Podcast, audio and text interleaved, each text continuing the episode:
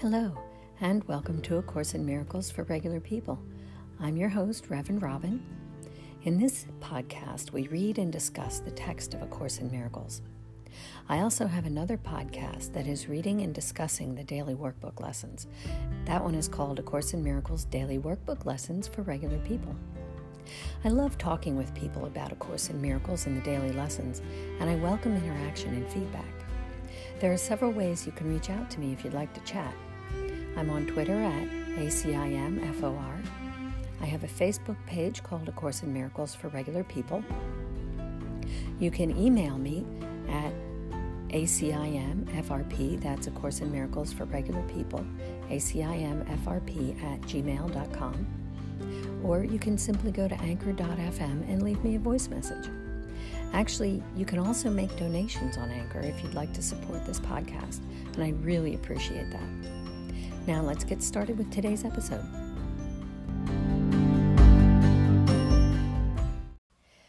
Hello, and welcome to episode number 71.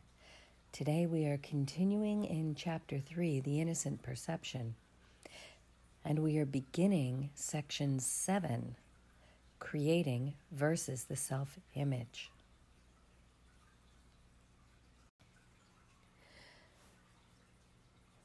Okay, so last week we concluded section six, judgment and the authority problem.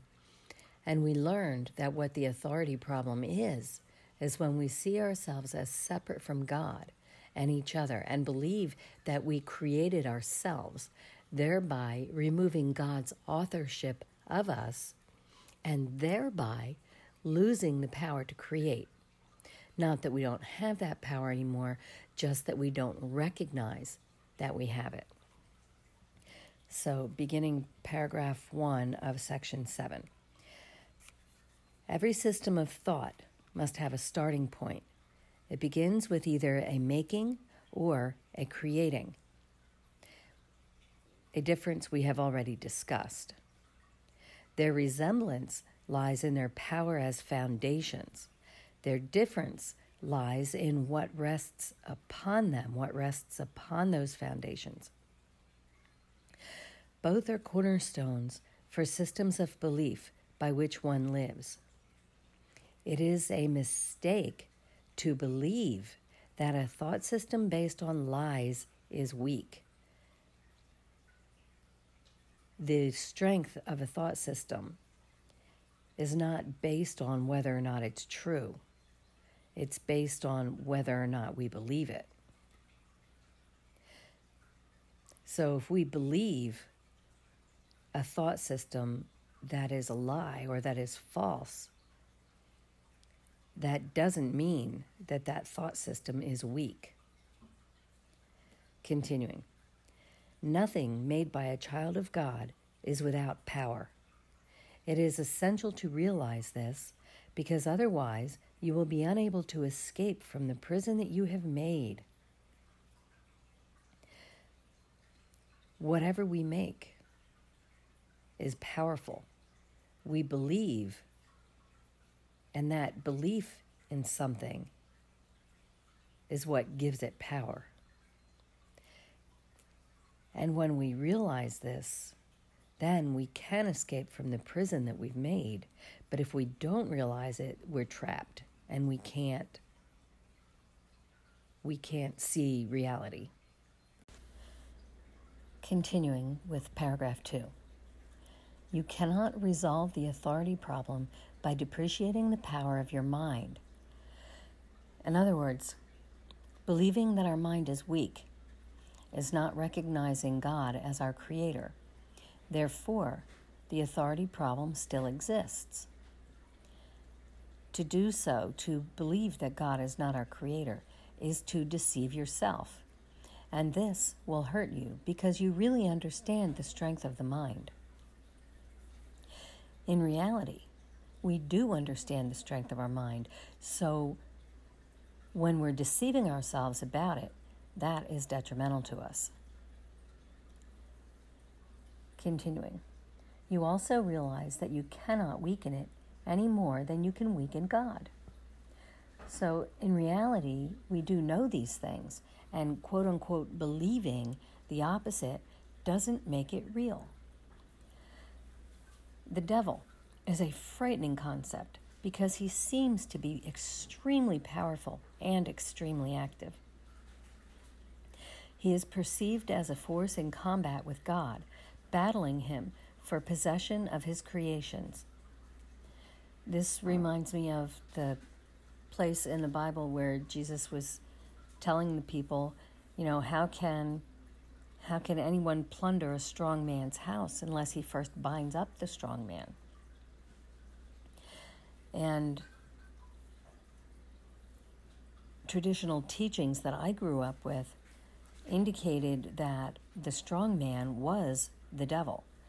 And it says, people say, like, we bind you, Satan, in the name of Jesus, and you loose this one. And it's making Satan a strong man. But I now believe that we are the strong man and we have been bound up with the lies of the devil.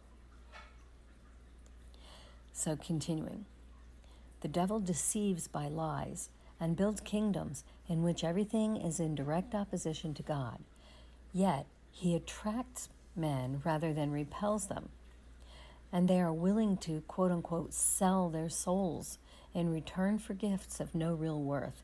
This makes absolutely no sense.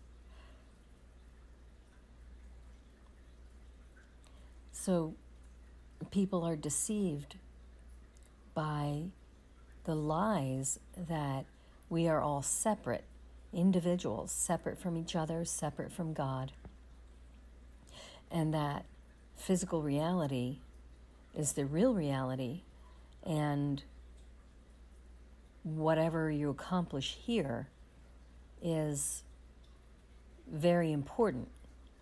And people, quote unquote, sell their soul to the devil to get money and fame and fortune. And in the real reality, these things don't matter. They are of no real worth. Continuing with chap- paragraph 3. We have discussed the fall or separation before, but its meaning must be clearly understood. The separation is a system of thought that is real enough in time, though not real at all in eternity. All beliefs are real to the believer. So, um, the separation is a system of thought that's real enough in time. In other words, in physical reality where we see ourselves as separate bodies, separate beings, separate from God, separate from the devil. But in reality, in eternity, that thought system is not real at all.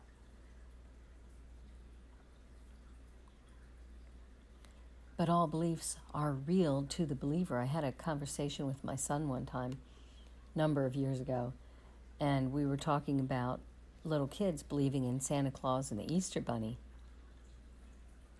And I said, "Well, whatever you believe is real to you." And he said, "Oh, so that does that mean that the Santa Claus is real and the Easter Bunny is real?" And I said, "Well, to those who believe, they receive the benefits of that belief, right? If they be good, they get presents from Santa. If they believe in the Easter Bunny, then they get a basket of candy. So beliefs are real to the believer, but that doesn't mean that those beliefs are actually real in reality. Continuing, the fruit of only one tree was quote unquote forbidden in the symbolic garden, but God could not have forbidden it or it could not have been eaten. If God forbids something, it can't happen. God forbid. Um, continuing. If God knows his children, and I assure you that he does, would he have put them in a position where their own destruction was possible? Doesn't sound like a very wise or loving parent. The forbidden tree, quote unquote, was named the tree of knowledge. Actually, in my Bible, it was called the knowledge of the, the tree of the knowledge of good and evil. But let's just continue here. So the tree was named the, the tree of knowledge. God, yet God created knowledge and gave it freely to his creations. The symbolism here has been given many interpretations, but you may be sure that any interpretation that sees either God or his creations as capable of destroying their own purpose is in error. In the teaching that I was raised with, the reason that God created humanity was to love them. And this makes perfect sense now that how could the creations do something that was forbidden by God? That would make God, that would make the creations more powerful than their creator. and the purpose that God created us was to have fellowship with us, to love us. And why would God put his creations in a situation where he knew that they would destroy themselves? That doesn't make any sense either. Although, in my mind, as I pondered the story of the garden, and I was told that it was real, and I believed for many, many years that it was a literal garden, and that was literally where the first two human beings were created. now,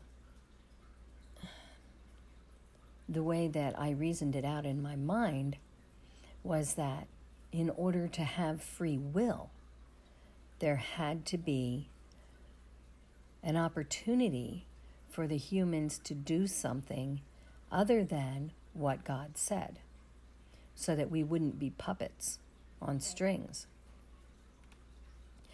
And the reason that God said, don't eat from that tree, was because they, He didn't want them to know the pain of evil, the pain of separation. But they did. And God knew that they would. So he put the tree there, he put the humans there, and he told them not to eat it, knowing that they would. And he had a plan in place that when they did, there would be a way for that relationship to be put back together. That when the man and the woman ate the fruit from that tree, they would be separated from God. But there was a plan in place, and that was Jesus coming to earth and being crucified in place of the humans who were cru- were deserved to, to die or were dying because of their quote unquote sin. Now, continuing with paragraph four. Let's see if this will line up with all that that I just said. Eating of the fruit of the knowledge, eating of the fruit of the tree of knowledge is a symbolic expression for usurping the ability for self creating.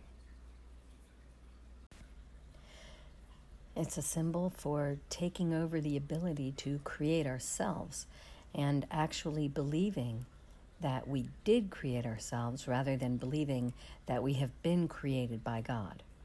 So, this, this not creating ourselves, is the only sense in which God and His creations are not co creators. The belief that they are, that we are, that we and God are creators, are co creators of ourselves, that belief is implicit in the self concept or the tendency of the self to make an image of itself. Images are perceived, not known.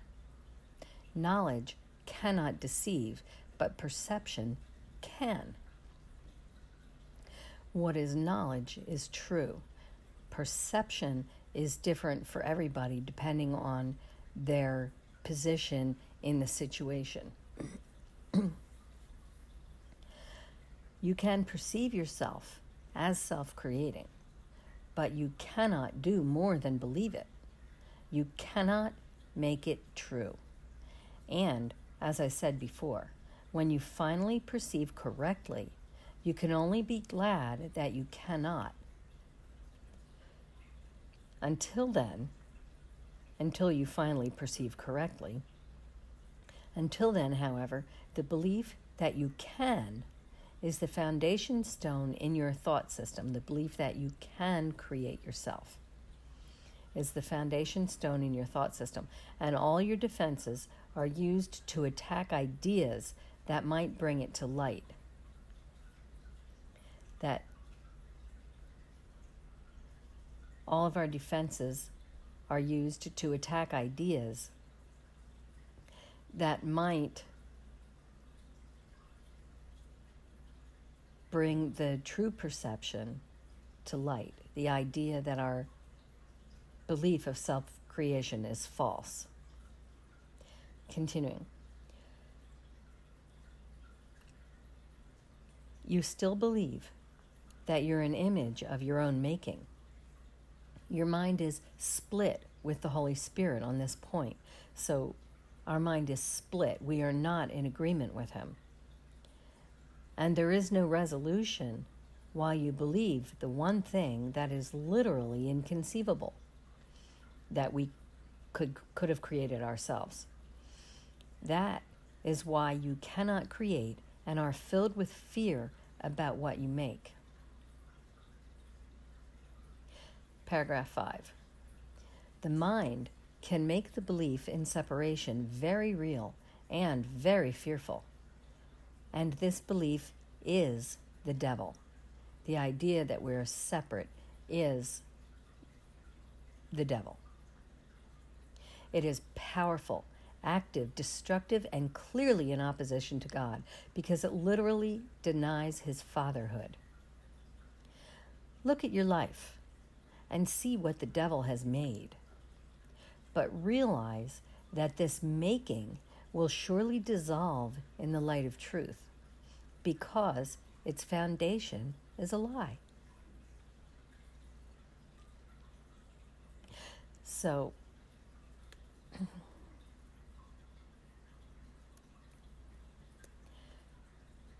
what quote unquote the devil has made in our lives is all of the the pain and the suffering and the fear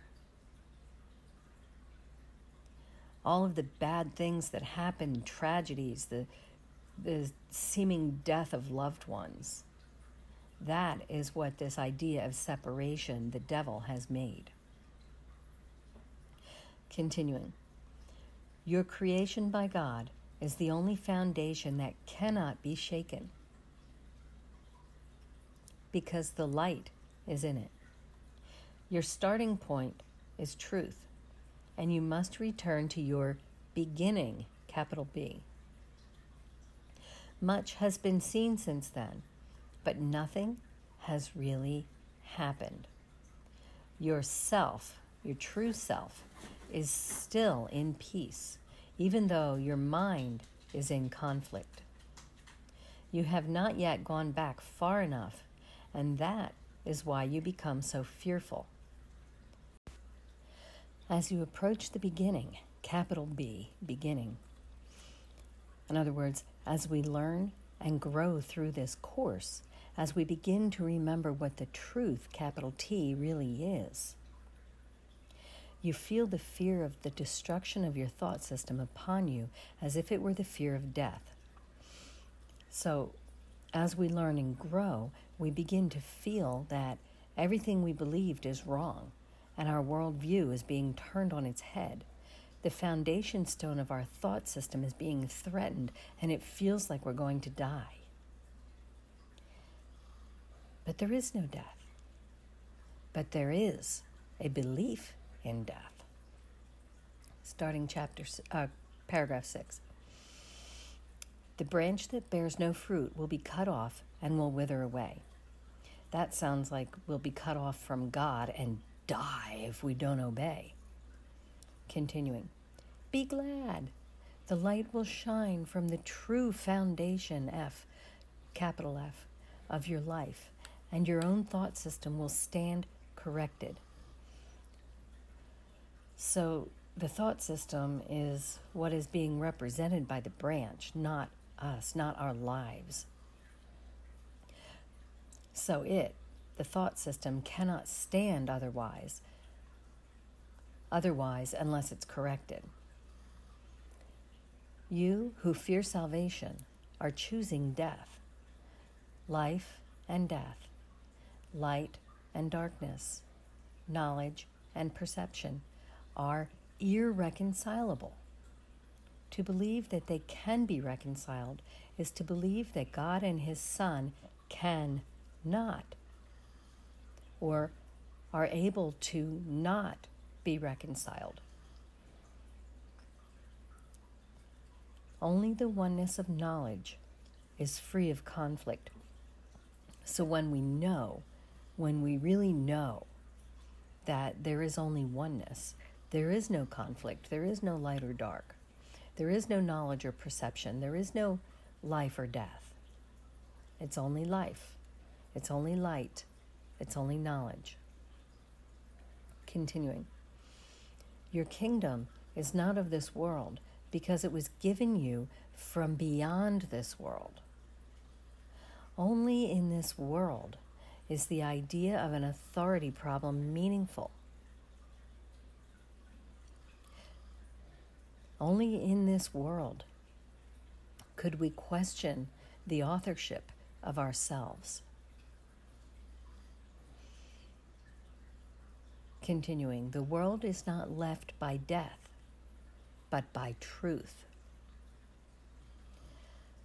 That sounds to me like if my body dies before I get the revelation of the truth, I won't leave this world. I'll be born again into another physical body and continue my journey back to the capital B beginning, where truth can be known by all those for whom the kingdom was created and for whom it waits.